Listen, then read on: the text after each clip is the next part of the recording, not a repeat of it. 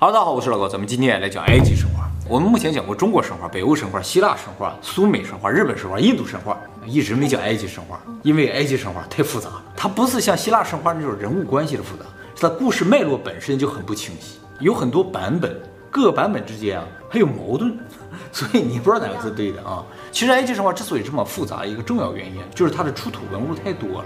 如果它就出土一本书，上面说了一个神话，那这个就是正典了。结果出来一堆，大家都是正版，就不知道谁对了。除此之外，埃及神话还有几个其他神话没有的特点。第一个呢，就是埃及神话里边神啊长得特别不一样，有很多这种半人半兽的形象。不是都有吗？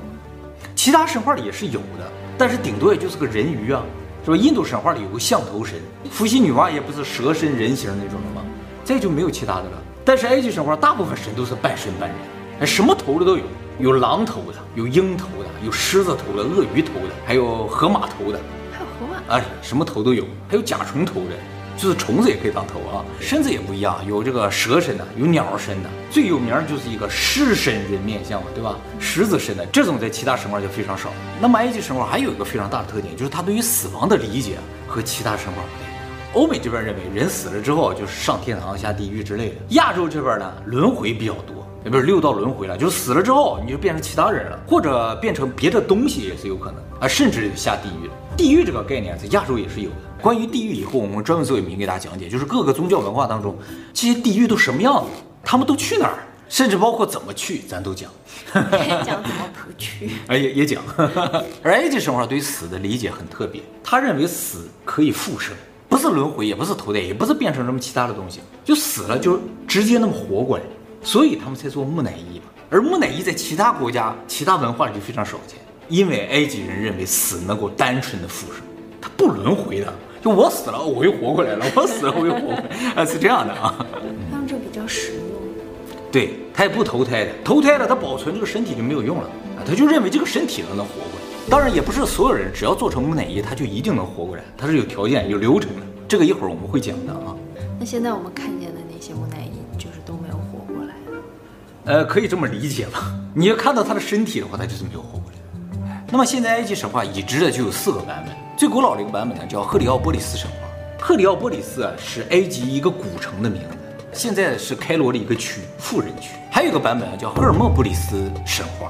这赫尔墨布里斯也是埃及的一个古城，哎，离开罗就很远了，它在尼罗河中段那个地方。还有孟菲斯神话、底比斯神话，这些都是埃及古城的名字。这些城市的名字也都是有独特意思的。这个赫里奥波里斯是后来希腊人给它起的名字，所以听上去像个希腊的名字。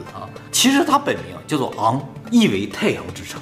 你看我们这个昂字像不像太阳之城的感觉？像啊。而赫尔墨布里斯呢，意为八神之城，因为埃及有八个元神。他信奉着八元神，所以叫八神之城。孟菲斯啊是永恒之城，底比斯是权杖之城。底比斯啊就是我们以前讲发现了很多法老的坟墓的那个帝王谷，安帝王谷就在底比斯。这四个古城全部都在尼罗河沿岸上。那么现在认为这四个版本有可能都是从最古老那个赫里奥波里斯神话发展而来。好，埃及神话的开篇和其他神话非常像啊，也就是说宇宙从一片混沌开始，但是它这个混沌啊有点像印度神话，他说这个混沌是水。不是普通的水，叫原始水。这个原始水其实就是一个原始神呐、啊，他有名字叫努恩。努恩有个配偶叫纳乌涅特。努恩是男的女的？努恩是雌雄同体。那他配偶呢？他配偶就是他。啊，努恩和纳乌涅特是努恩的两个神格，或者叫人格吧，神格。他是男性的时候呢，他是一个蛙头神；他是女性的时候呢，是个蛇头神。合为一体的时候呢，就形成一个人形，长着胡子，还有胸部，就同时具有男性和女性特征。哎，那么努恩诞生了之后呢，就和自己纳乌涅特呢结合，生下了埃及神话中第一个真正的神阿图姆。阿图姆是埃及神话的创世神，他也是毁灭之神，他拥有控制整个世界的力量。当然，他也是太阳神。那拉是谁呀？啊，拉也是太阳神。是这样的啊，埃及神话中总共有四位太阳神，还有一位叫凯布利。还有个叫阿蒙的，这都是太阳神。记得有阿蒙呃，对对，阿蒙和拉说是一个人啊，所以实际上只有三个：凯布利、阿图姆和拉。而他们呢，代表太阳在一天中的三个位置。凯布利呢是上午的太阳，拉是中午的太阳，阿图姆呢是傍晚的太阳。分这么细？对。而后来说呢，拉和阿图姆是一个神。拉和阿图姆都是一个。对。他的全名叫拉阿图姆，拉是名字，阿图姆是姓的那种感觉。中午到晚上是一个神，啊，和阿蒙也是一个神。所以就说你考古学啊研究埃及神话的时候，怎么就出了个阿蒙？谁呀？怎么又出了个拉？叫谁呀？后来发现啊，他们都是一个人。那么上古太阳叫凯布利亚，它的象征形象是个圣甲虫，而拉呢是一个隼，就是一个鹰啊。拉图姆呢是公牛。圣甲虫是什么虫？圣甲虫这个东西没见过，就是在那个石碑上看到刻着圣甲虫啊。现在分析说圣甲虫呢就是屎壳郎。哎，埃及人为什么崇尚屎壳郎呢？这不很奇怪吗？现在怀疑啊，说是埃及人看那个屎壳郎推粪球啊，然后从那个粪球里边就因为有虫卵嘛，就长出很多虫子来，他们就认为粪球就是生命诞生的源泉。而且在埃及神话当中，这些太阳神啊都是驮着太阳在天上走的，就像屎壳郎推着那个粪球在走一样，所以他们就取这个有点像这个感觉，就把圣甲虫呢作为一种圣物来崇拜。哎，就是屎壳郎，有可能啊，没人见过圣甲虫。那么埃及神话在阿图姆诞生这个地方有一句描写，这个描写在其他神话里没有见到过，就是他描写的说阿图姆这个东西是怎么诞生的，就是他怎么从那些水里边一下出来一个神。这第一个神怎么出现了？其他神话没说过。他说了，他说阿图姆是由意识产生。哎，说了这么一句话，究竟是谁的意识不知道，反正从意识中诞生，有点量子力学的感觉了，不知道什么意思啊。那么这个由意识产生的阿图姆呢，也是雌雄同体的。它诞生那个地方呢，被称作叫原始之丘。而阿图姆呢，在原始之丘生下了两个神，一对儿。有性别的，一男一女。男的呢叫风神舒，他的象征是个羽毛；女的呢是雨神泰夫努特，是一个狮头人身神，跟狮身人面反过来的。舒和泰夫努特呢既是兄妹，也是夫妻啊。而这个风神和雨神结合之后呢，就生下了天空之神努特和大地之神盖布。在这个地方也稍微展现出来埃及神话不一样的地方，他的天神是女的，地神是男的。一般神话天神都是男的嘛，啊，他的天神是女的。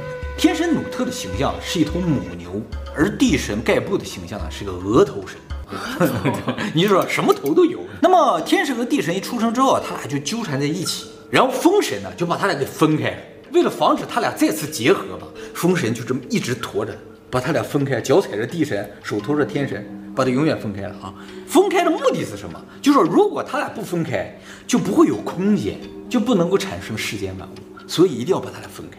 那他们俩不结合，就没有办法再生下一代了。没错，而天神和地神分开之前，天神已经怀孕了。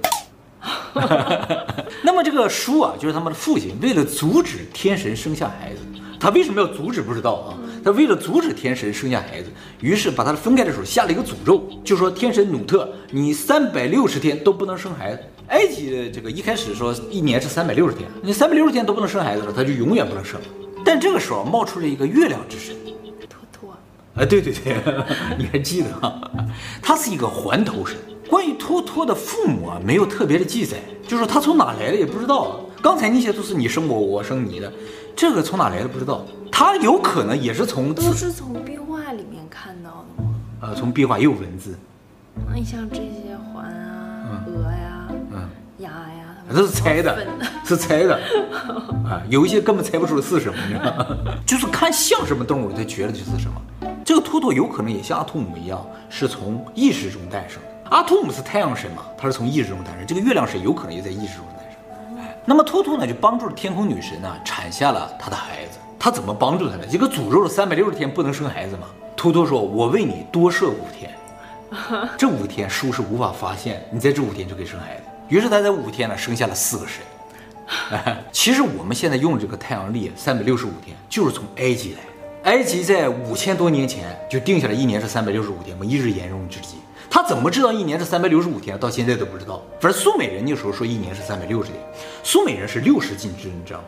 六十进制啊，对他什么都是六十进。咱们先用的时间啊是苏美人那儿来的，而一年这个是从埃及来的，就五天产假。对，五天产假，生了四个神啊！这个托托啊，不仅是月亮神，他还是智慧之神、数学之神、医学之神。就说整个埃及所有的就是理科方面的知识都从托托来。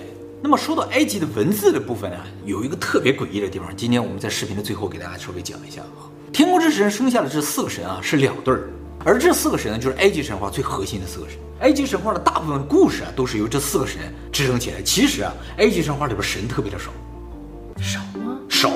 呃，刚才讲那几个，就出来一下就没了，就消失了。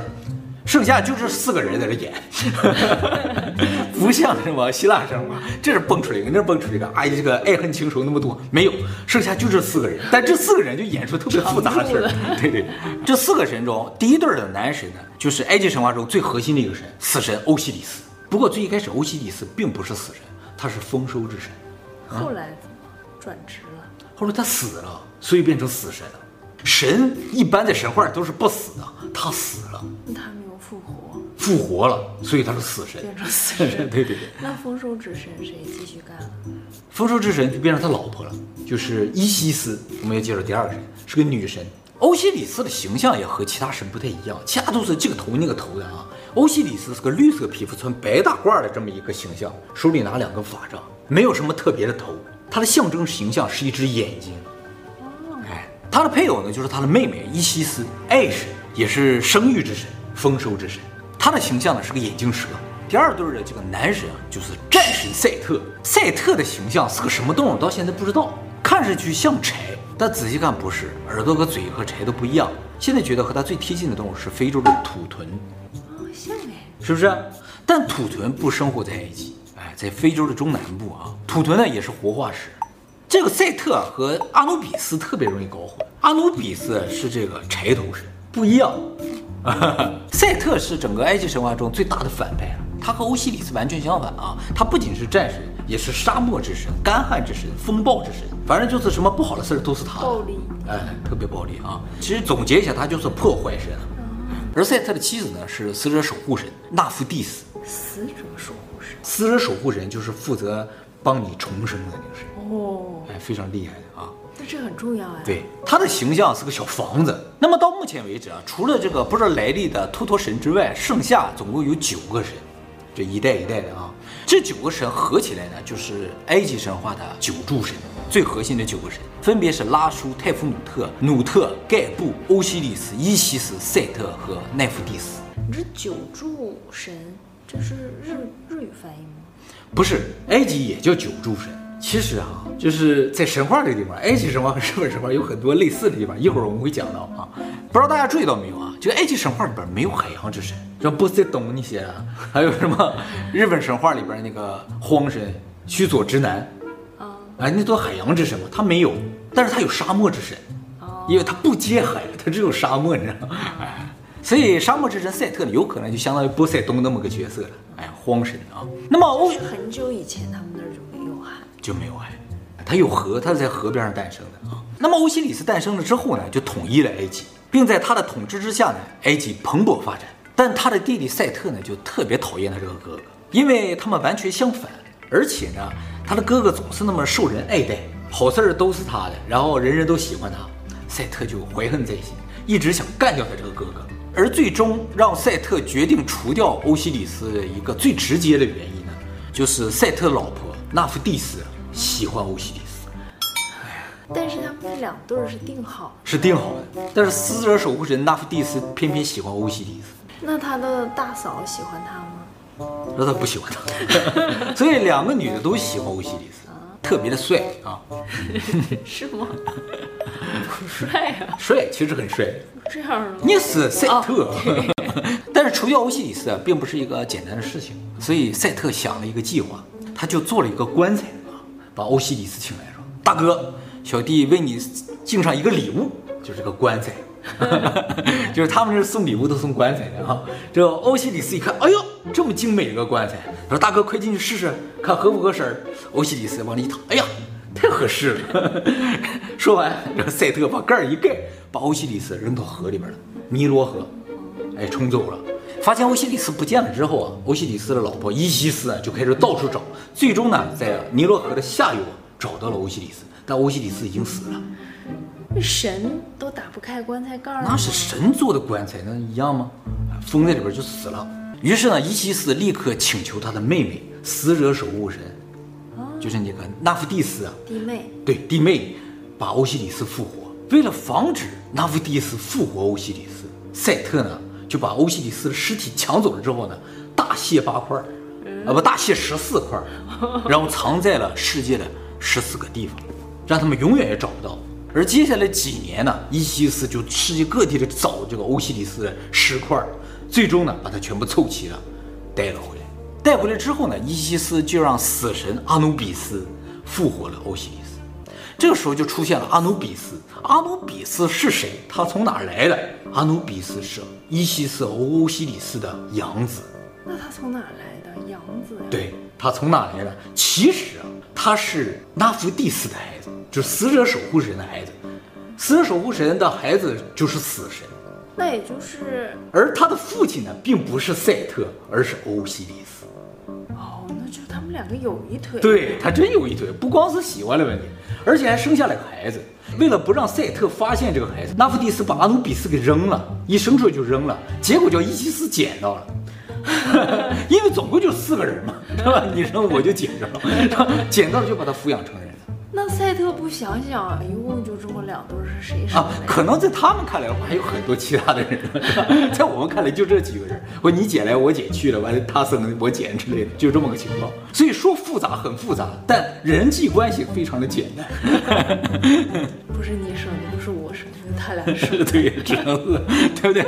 所以阿努比斯复活的是他的亲爹呀，哎，并不是他的养父。知道吗？他不知道，斯知道吗？也不知道。伊西斯应该也不知道，这个事情应该只有欧西里斯和奈芙蒂斯知道。可是欧西里斯也不一定知道吧？欧西里斯有可能也不知道。好，阿努比斯怎么叫欧西里斯复活了？这个地方其实非常的精彩，就是伊西斯把欧西里斯那些尸块拿回来之后，十四块都拼在一起之后啊，用绷带捆起来了，哦，做成了木乃伊，然后把它复活了。复活的这个过程啊，是阿努比斯念了段咒语。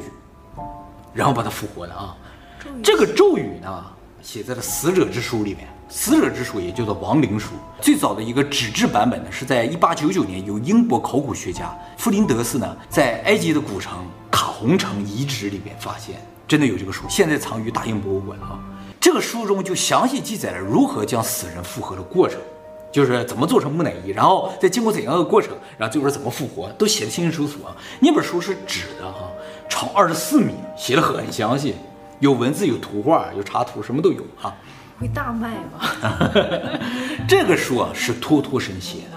哦。那么我们既然有了死亡之书，有没有可能按照死亡之书上的咒语把死人复活呢？嗯、现在认为是没有可能的。为什么呢？并不是说我们不会那个咒语或者怎么念不知道啊，他都写在那儿了。其实是因为什么？是因为后来又发现了很多死亡之书。死亡之书啊。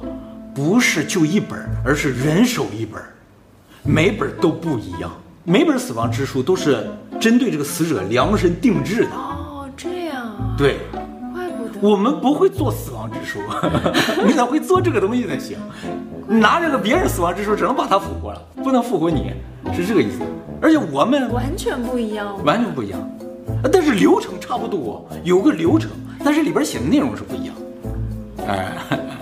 有一些死亡之书是纸的，就是后期发现的都是纸的，而早期的死亡之书都是刻在墙上的，刻在那个墓穴里边，有刻在棺椁上的，各式各样的都有的。死亡之书里边记载了这个复活的过程，也记载了这个人的生平，他这个生平哪些事迹都写在里边了。这个死亡之书有什么用啊？就是要启动复活这个过程的时候，就先要念一段咒语，把死神给请来。死神来了之后呢，会对你进行一个审判。死神不就是他的私生子吗？啊，对对对，其实死神有一个冥界的王，还然后还有一个死神，是这样的。冥界的王现在认为就是欧西里斯，而死神呢是阿努比斯。死神的工作呢是判别你能不能复活，不是所有人都能复活的。当然，这个死神是一个主神，还有四十二个神作为陪审员共同来审理你。在审判的时候，首先呢，你就要自己陈述一下你自己的生平，你都做过哪些好事。做过哪些坏事都要如实的说，这样一个非常重要的一个陈述，你不能忘词儿啊，对不对？你要说得好，所以呢，你的生平要写的死亡之书，你拿出来你就自己念。再一个呢，就是他介绍接下来每一个步骤，你就不会走错嘛。所以死亡之书是一个复活的指南，也是攻略，你知道吗？哎，很重要。对，在这个审判的过程中，神会问你一些问题，你必须如实回答。上面也有写，他问了这个问题，你应该怎么回答？问了这个问题，应该怎么回答？这不攻略吗？对不对？哎，都有写。神既然什么都知道的话，他还问我干什么？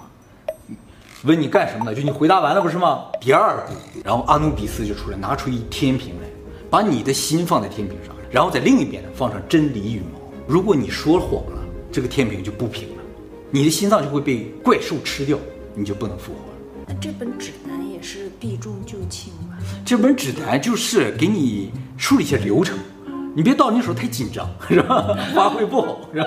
是这个意思。所以你只要是做了好事足够多，而且呢你没有撒谎，哎，就是你就算做了坏事，你应该如实说。至于怎么审判，是这些神的事，不是你的事，你不能隐瞒。你要隐瞒的话，就在真理羽毛的地方就出问题。如果平的话，就说明你可以复活。接着由死者守护神带着你上一个飞船，载你去复活之地，是这样一个流程啊。里边特别强调了这个飞船，这个飞船呢，我们现在称之为叫太阳船。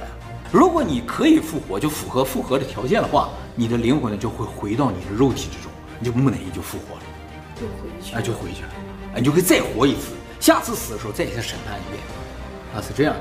所以啊，现在没有找到木乃伊的那些法老啊，有可能是真的复活了，就比如说像胡夫，对不对？哎，有可能真的是复活了，所以没有他的木乃伊。他吓死了也复活了，吓死现在活人，姓胡。